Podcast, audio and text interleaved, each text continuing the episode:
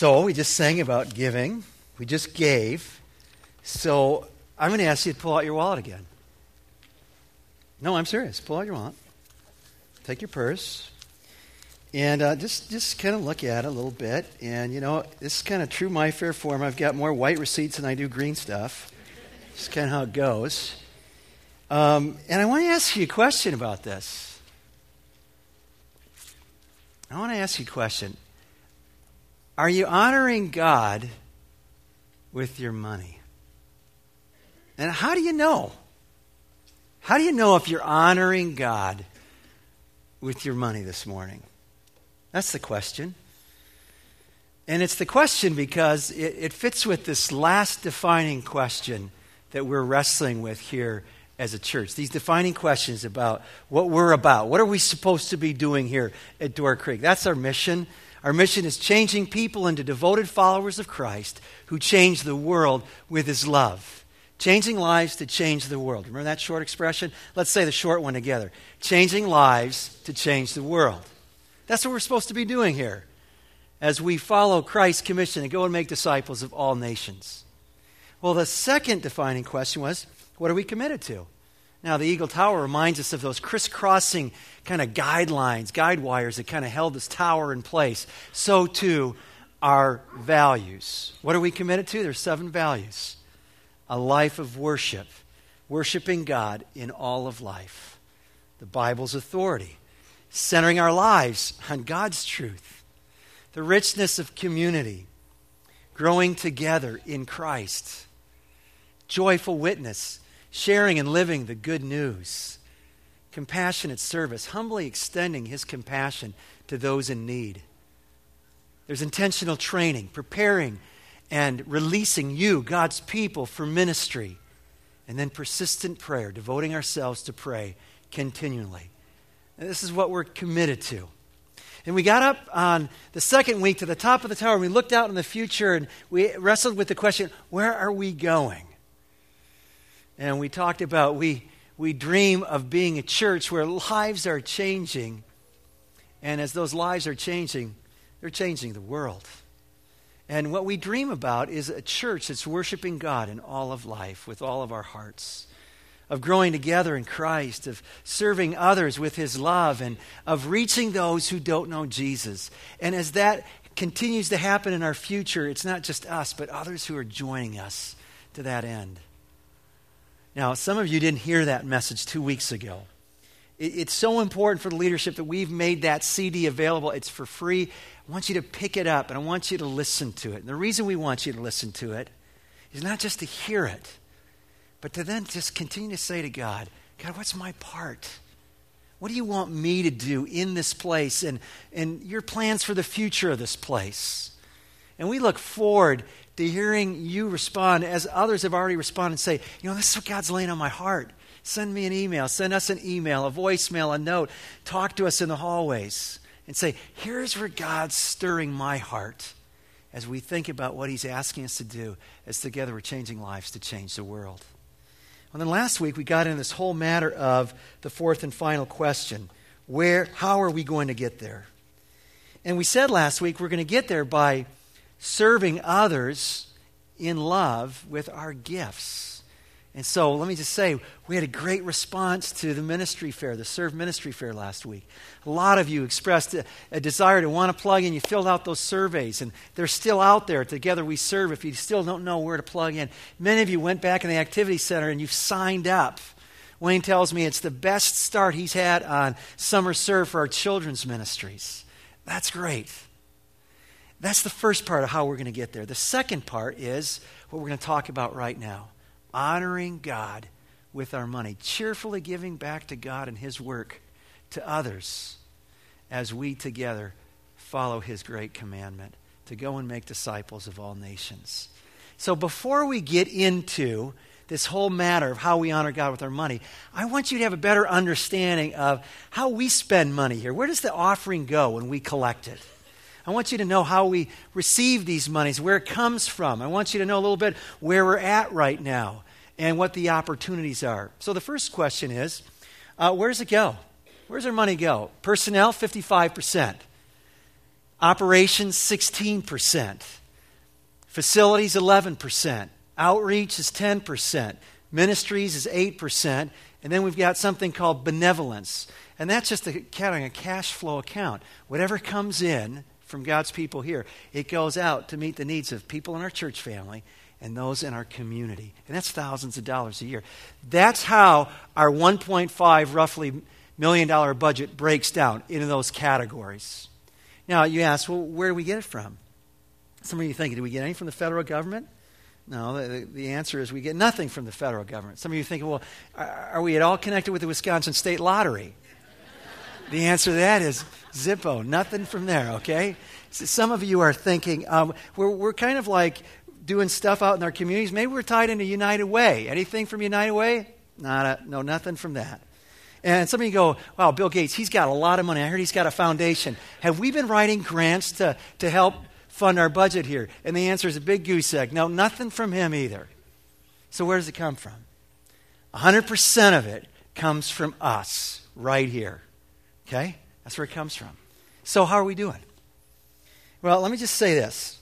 How we're doing is, number one, we're under budget in terms of our giving. We're about... It says fifty-six on the slide. If you look in your bulletins, it says about sixty thousand short of, of our budget. We haven't spent more than we've taken in, but we're close to it. Now, when you look at that number, about sixty thousand now under budget, if you think about the three remaining months that we have in this fiscal year, because our year ends August thirty-first. So if you think of June, July, and August, it takes about one hundred twenty-seven thousand dollars a month if you divide our budget by twelve. So you take that shortfall of sixty and add to the one hundred twenty-seven, we need roughly about one hundred forty-five thousand dollars, one hundred forty-seven thousand dollars in the next three months to end the year making budget. And I don't think it's a stretch for us to do that. We're going to do that with God's help as we respond to the needs before us. Now, the building fund, we're still three point one million dollars in debt. Of that three point one, six hundred thousand has already been pledged, committed towards getting that debt down. Now, here's what I want to talk to you that gets me excited as I think about the opportunities, the opportunities that we have in the days ahead. Let me first tell you what the median household income is for a person living in Dane County. That's most of us here, sixty-one thousand dollars. That's the median household income. That means fifty percent are below that number, fifty percent are above that number. Now, what I want you to do is know that there are eleven hundred units in our directory. What's a unit? Well, Lori and I and the five kids, we're a unit. If you're here as a single person, you're a unit. You get the picture? So eleven hundred units in our directory. If you take the eleven hundred and divide it into our one point five, roughly one point five million dollars budget, it comes out to about one thousand four hundred dollars a year or about twenty-six dollars a week. My goodness, some of us are drinking that in lattes every week. That's not a lot of money, twenty-six dollars a week to fund our budget. Now, this is where I start getting excited. Now, let's just say that next three years, we're going to increase the budget by ten percent because we've got an aggressive vision. So we're going to go after it. We're going to raise our general budget ten percent the next three years, every year. That means we go from one point five to roughly about two point zero million dollars in three years. Now, we're also committed to erasing that debt. Let's also say we're going to add to that commitment of an increase of ten percent in our general, a commitment to every year give a million dollars to pay off this building. So you add those two numbers together, and here's what you need a week to have that happen. And now we're assuming just one thousand giving units, not eleven hundred. You need fifty dollars in year one. You need fifty-four dollars in year two. You need fifty-seven dollars in year three. And you know what that fifty dollars represents? About five percent of Dane County's median household income. You know what that, those numbers tell me? It tells me we've got a lot of potential here to get after what God's calling us to in this place. So I'm really excited about the opportunities that lie ahead for us. So the question of the day, though, is how do you know if you are honoring God with your wealth? I want to give you four principles from God's Word that I think will really help you objectify your answer.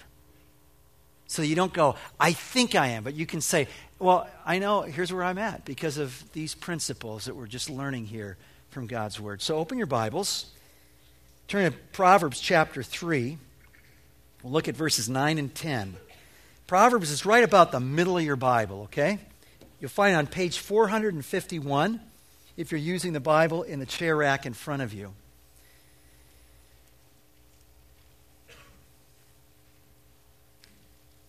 You'll understand the question this morning when you hear what this verse says. Because verse nine starts with this: honor the Lord with your wealth, with the first fruits of all your crops. Then your barns will be filled to overflowing, and your vats will brim over with new wine.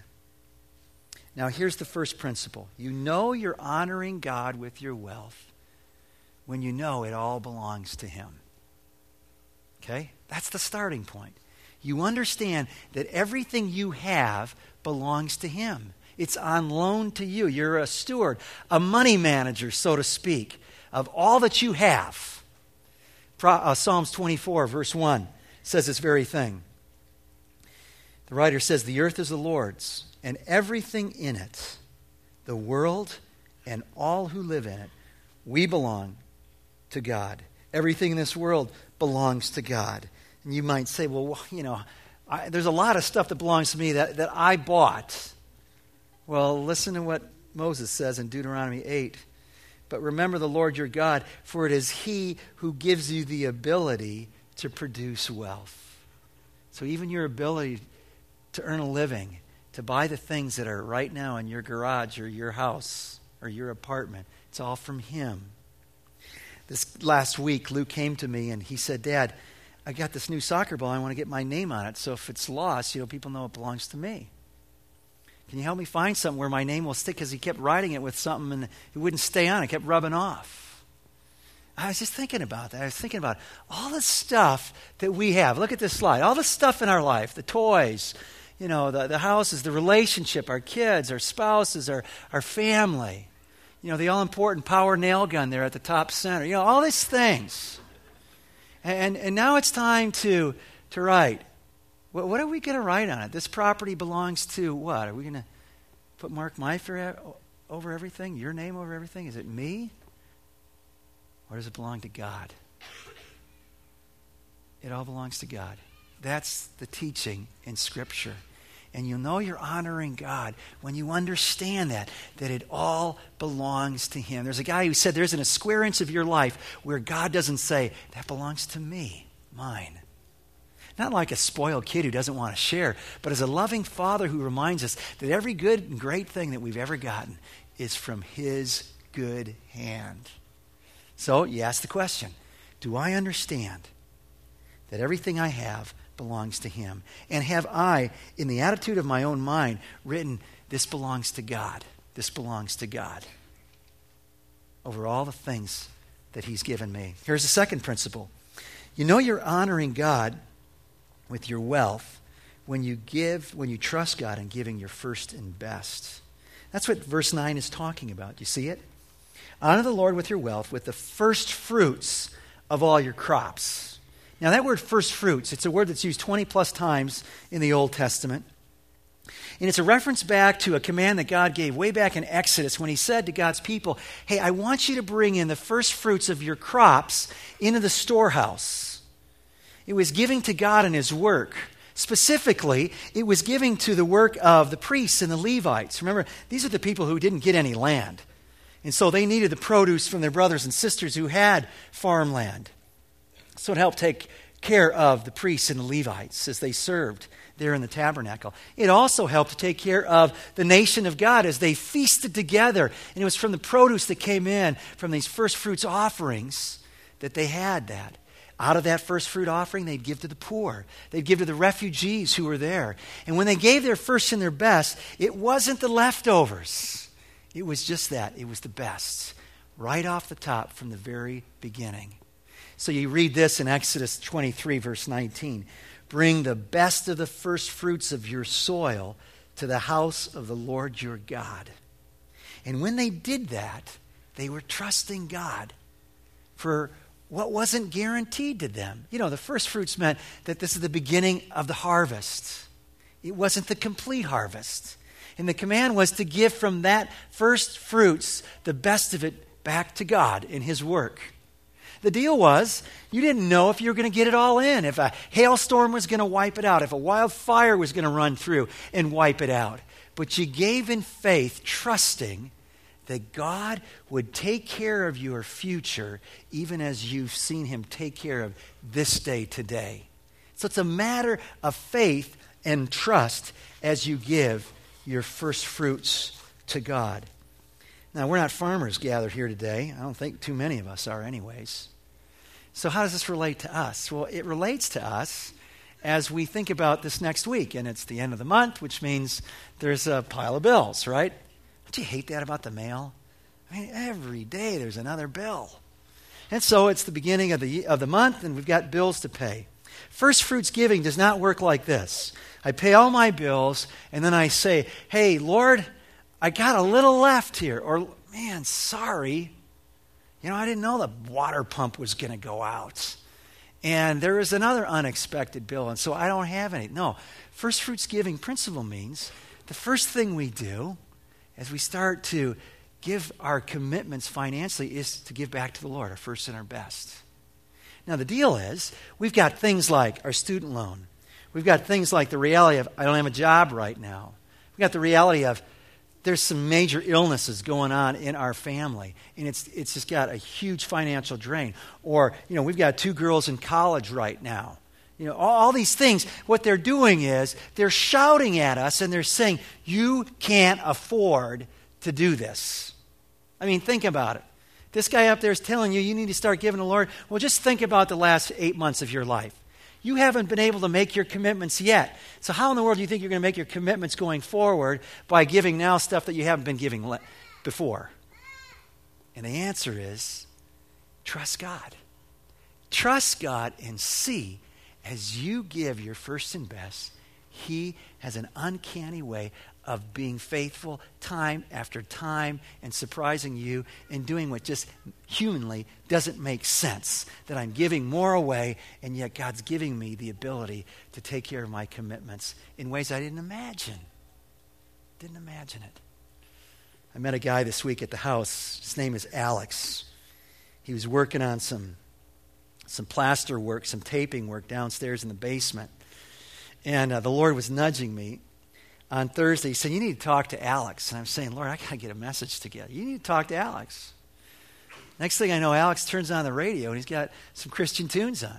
I go, oh, that's interesting. So I say to Alex, just kind of offhand, hey, that's nice music. He says, yeah, it's Christian music. I mean, I, I knew that, but yeah. I said, are you a follower of Christ? He says, yeah, I am. He said, I said, tell me your story. He said, well, two years ago, I hit rock bottom. My girlfriend left me. I, I was just so down. I was depressed. And I, I found Jesus. I started following Jesus. And he didn't know what sermon I was working on, what message I was preparing. And then he started telling me later, you know, early on in my Christian life, I heard some teaching about the importance of disciplining yourself to give back to God and his work. And when I heard that, Mark, they, they, they challenged us to give ten percent. And I, my immediate thought was, I don't have a business that's bringing in any money. And this idea of trusting people is hard for me. And so trusting with my money was even harder. But I, I, I just thought, that's what God's asking me to do. So I started doing it. He said, here's what I can tell you. Ever since that day, my phone hasn't stopped ringing. I've got more work than I've ever had or could ever do right now. God's faithfully taken care of me. This whole matter of first fruits giving is something that um, we want to help you with, and there's a couple of tools that might be just the right thing for you. This brochure here that says first fruits giving, this brochure here helps you do what a lot of us are already doing with our bills, setting up an electronic withdrawal where you take your commitment to this place and you say, well, this is what I want to do. And I, you can do it on a monthly basis, or you can do it twice a month. And if this is something that can help you move towards regular giving, then use this. That's great. A lot of us use an envelope. And if you're uh, a member of the church, you get these. And Some of you aren't a member yet, but you're regularly part of this place and you don't have, just go to the resource desk and sign up and say, I'd like that, because, you know, if I have this envelope, I'll just put it on my stack and I'll remember it and it'll help you in your discipline of grace giving. Now, this whole mention of first fruits giving just flows from a grateful heart. That's why we give our first and best, because we are worshiping a God who gave his first and best. Primarily, we're talking about his son, Jesus Christ. And because we've received God's first and best, it just catapults us to be people who want to do the same. So it flows from a grateful heart.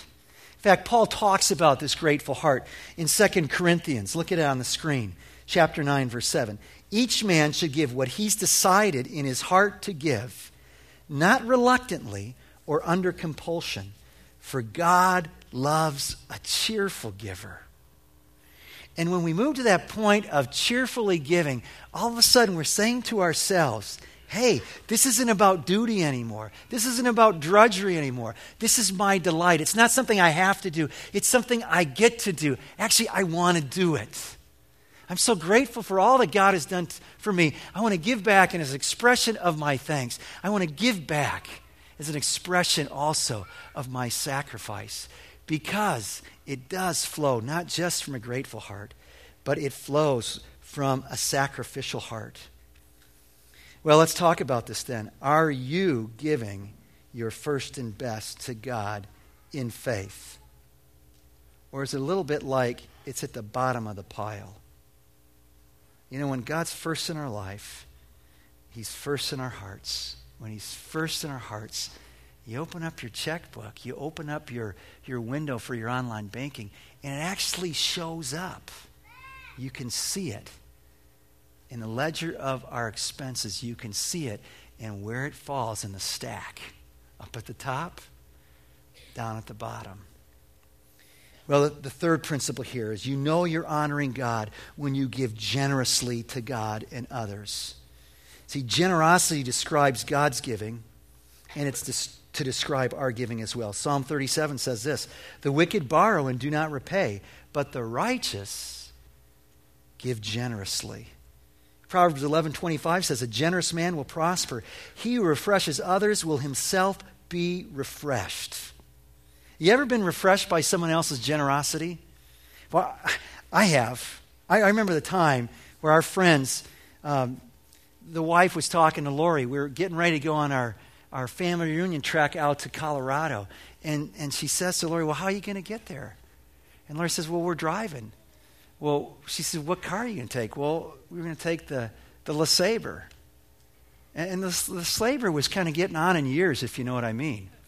Didn't have air conditioning anymore. And on all appearances, it didn't look like it was going to make the trip. And so she said, well, why don't you take our car? I'll drive your car. So Lori agreed, and we agreed. And, you know, it's always humbling to do that. And so we picked up the car, and as we're driving out of the driveway, I saw that there was something tucked in under the visor. So I pulled it out. I gave it to Lori. She opened up. There was a note just wishing us a great vacation, and there was two hundred dollars cash. We hadn't even taken our vacation yet, but I just felt like I'd been on a two-week vacation because their generosity was refreshing. And your generosity as you give to others brings refreshment to them, and then it boomerangs right back. It's so good to be able to mimic our great God who continues to give generously to us. And that generous uh, giving flows not just from that grateful heart, but it flows from sacrifice, because the generous gift that we've received in Christ came at a price, the price of his own life, and sacrifice marks our life as well. And here's how it works when you find yourself being a generous, sacrificial giver.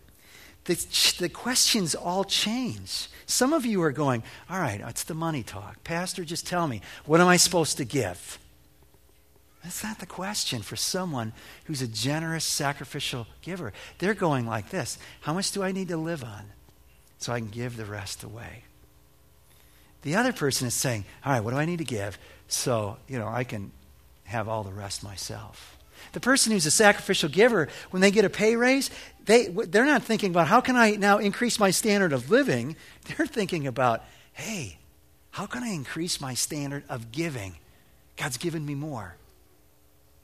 It's a complete construct change. Now, this whole matter of giving generously, it begins with giving back to God. It's the principle that we see in the Old Testament. We see it in the New Testament as well. So we give back to God and his work. The other category that we want to think about is giving to others. Three kinds of people to think about. First, your family. Here's what the scripture says about giving generously to your family. First Timothy five eight. If anyone does not provide for his relatives, and especially for his immediate family, he's denied the faith and is worse than an unbeliever. That's the first category. We give generously to family. The second is we give generously to needy Christians.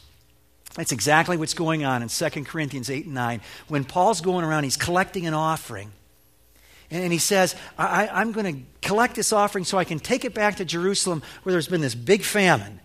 And your money is going to help meet the needs of these people who've been decimated by the famine. Okay? Then there's, a, and he talks about it in Second Corinthians eight and nine. Then there's the third category, and here's the category of the poor. And the scriptures say a lot about the poor. And it says one specific thing about our disposition towards the poor. It's to be one of kindness. That ought to be our, our disposition to anyone who is poor. So we read in Proverbs nineteen, he who is kind to the poor lends to the Lord, and he, the Lord, will reward him for what he's done. We read this in Proverbs fourteen, he who oppresses the poor shows contempt for their maker, for God. But whoever is kind to the needy honors God. A generous man will himself be blessed, for he shares his food with the poor, Proverbs twenty-two. And here's another one from Proverbs twenty-nine, not on the screen. The righteous care about justice for the poor, but the wicked have no such concern. And what I want you to know is when you give your money here week after week in the offering, your money is going to the poor. It's going to the poor of our community. These are all ministries that we're tied into here that's going out to meet the needs of people in need right here in our own community. And every year, this year, we're going to give over thirty-five thousand dollars, over thirty-six thousand dollars. And then you think about the generous giving that goes out to our international partners and all the people that they're reaching, like our sister church in Sampongo, Guatemala, and El Rahon, this new village that we've adopted. And when you go visit El Rahon, all of us are going to come back and say, we are amazingly rich. And you add that one hundred five to the thirty-six, and that means that about one hundred forty-one thousand dollars of our giving goes out. And that's not counting some of the special offerings that we do around Christmas and Thanksgiving to go out and reach others. And we know we want that to grow, that number. Here's the, here's the number I heard this week, I read. eighty percent of the wealth of God's church is right here in North America. eighty percent. We spend about three percent of what we get in on people that live outside of North America. We have eighty percent of the resources, and we spend two percent of it outside of ourselves. We want to get better at that here in this place as we commit ourselves to changing lives, to change the world. But you need to know that about your giving in this place.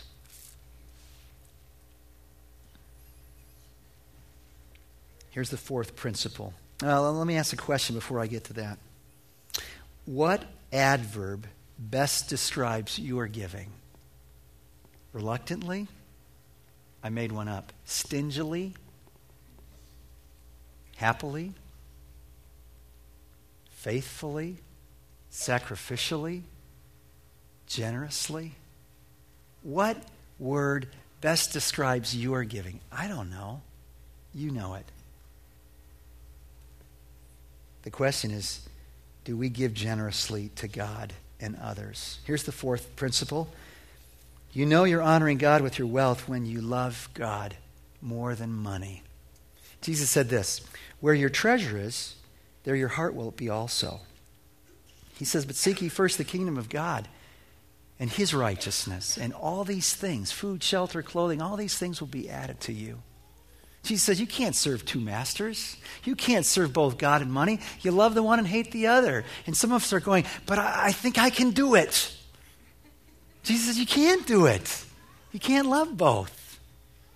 So the question is, how do you know right now, today, that you love God more than money? I think the Bible gives an easy answer to this. It says, are you content with what God has given you? Are you content? Here's what Paul writes in First Timothy verse, chapter six, verse six through eight. But godliness with contentment is great gain. For we brought nothing into the world, and we can take nothing out of it. But if we have food and clothing, we will be content with that. You know you love God more than money if you find yourself content with what you have. And that gets real personal for me. It just gets down to our two cars, Big Blue and Little Blue. Big Blue's a nineteen ninety-one Suburban. You know, some of you see me opening the door for Lori and you go, man, it's just an honorable gentleman, that new pastor of ours. What you don't know is the door handle's broke on the inside. She can't get out. Big Blue, you know, he's getting up in years. And I just don't want to replace that handle. It's been four handles now I've replaced. Um, it's getting up on years. Then there's Little Blue, Baby Blue. That's, that's the Volvo, the ninety... I think that one's the ninety-eight Volvo. It's making lots of noises. My philosophy on car noises is just turn up the radio. But the dashboard lights aren't helping, you know, the, the check engine, the service, and all that stuff. And, you know, the two cars are great. But it's an area in my life where I sometimes go, I'd be really nice to have a new car. It'd be really nice to have a new car. I don't know what it is for you. Maybe it's a new house. Maybe it's a nicer wardrobe. Maybe you want a better job with more money. I don't know. But here's the rub. When I'm not content with what God's given me, you know what I'm saying to God? God, you're not enough. I need something more. And I believe that when I get that something more, I'll find satisfaction. And all of a sudden we realize, whoa, God's not enough in my life anymore. I love things more than I love Him. You know about the danger of loving things more than God? That's where he goes next in the same passage. Paul goes on to say in verses nine and ten, people who want to get rich fall into temptation and a trap, into many foolish and harmful desires that plunge men into ruin and destruction. For the love of money is a root of all kinds of evil. So the question is, do you love God more than money? The question is, do you want riches today? The question is, are you content with what God has given you? All right, so those are the four principles. But let's go back to verse ten. Because now we want to say, well, what happens when we do honor God with our wealth? With the first fruits of our crops? Well, look at verse ten. Then your barns will be filled to overflowing, and your vats will brim over with new wine. Do you picture it? It's like the granary on County Road N. There was so much corn in the harvest that I could see it spilling out of the doorways. You see, that's what's going to happen. And, and all the grapes that you're crushing into wine, it's just, your vats won't hold it. It's just going to be flowing over. What is that a picture of? Of abundance. That's what it's a picture of. Now, there's two dangers to avoid. The first is to do what's so often done today, especially on television, by these uh, people who are teaching, preaching. It's what I call this name it and claim it mentality. This idea of health and wealth, that God wants me to be happy, He wants me to be holy, and He wants me to be wealthy. You know what? Actually, God wants us to be holy. That's what He wants us to be. And sometimes to get us there, He takes away our health. And sometimes to take us there, He takes away our happiness. Not our joy, but our happiness, our circumstantial happiness. And sometimes He takes away our wealth, that we would become more like Him and His Son. And so the danger here is to turn this into some kind of a magic formula. I do this for God, and wow, it's just like, boom, I get rich quick. This is awesome. I love this. It's not that at all. That's one danger to avoid. Now, the other is a reaction to that where it says, hey, hey, hey, hey. Now, this whole talk about barns and vats, that's just talking about spiritual blessing. God, don't, God's not going to do that. He's just going to bless you spiritually, not materially or physically. And one of the dangers to avoid here in taking a Proverbs like this, especially done by the health and wealth people, and really the health and wealth gospel, you know what that is? It's taking the promises of heaven and pulling them all down today and say, you get this now. And God says, no, you don't get it now. Jesus says, you get the cross now. You get the crown later in heaven. And the danger is you take this proverb, like verse ten, and you say, that's a promise from God. For me, it's always true for all people, no matter where I am in life. And that is not how Proverbs work. They are principles that are generally true for God's people. So honoring the Lord with our wealth means that there's going to be some godly people. I'm thinking of many of our brothers and sisters who live in the country of Sudan. Godly people who are poor, their barns and their crops have been burned. They've lost loved ones, and yet they've honored God with their wealth. Yet nonetheless, we do see a connection here in the scriptures between godliness and God's blessing, between obedience and blessing. That's always been true. You see it in a verse like Malachi three ten, where God speaks here and he says, bring the whole tithe into the storehouse. That's like that first fruits offering that we were talking about in Exodus twenty-three. Bring all of it into the storehouse, that there may be food in my house. Test me in this. Try me. Experiment on this, says the Lord Almighty. And see if I will not throw open the floodgates of heaven and pour out so much blessing that you will not have enough room for it. So what you can expect from God, you can't demand it. You can expect that he's going to bring blessing into your life, spiritual and material, as you grow in being a generous, cheerful giver back to God and others of all that he's given you.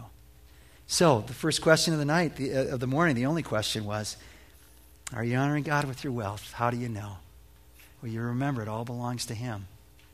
You give your first and your best. For some of us, we haven't done that yet. We'll just start. And you ask God, what do you want me to give? And you start, and you grow from there in faith. And those of you who are giving, you take another step in faith. The third thing you do is we remember to give generously from a grateful heart, a cheerful heart. And finally, we remember that it's all about loving God more than money. Let's pray. And Lord, that's our desire, to love you, to find our satisfaction in you alone. And so grow that in my heart. Grow that in your people's heart as we seek to be a place that's bringing wonderful changes in people's lives, all to your honor and glory. Lord, we do want to honor you with our wealth, individually, collectively. Help us to that end, we pray. In Jesus' name, amen.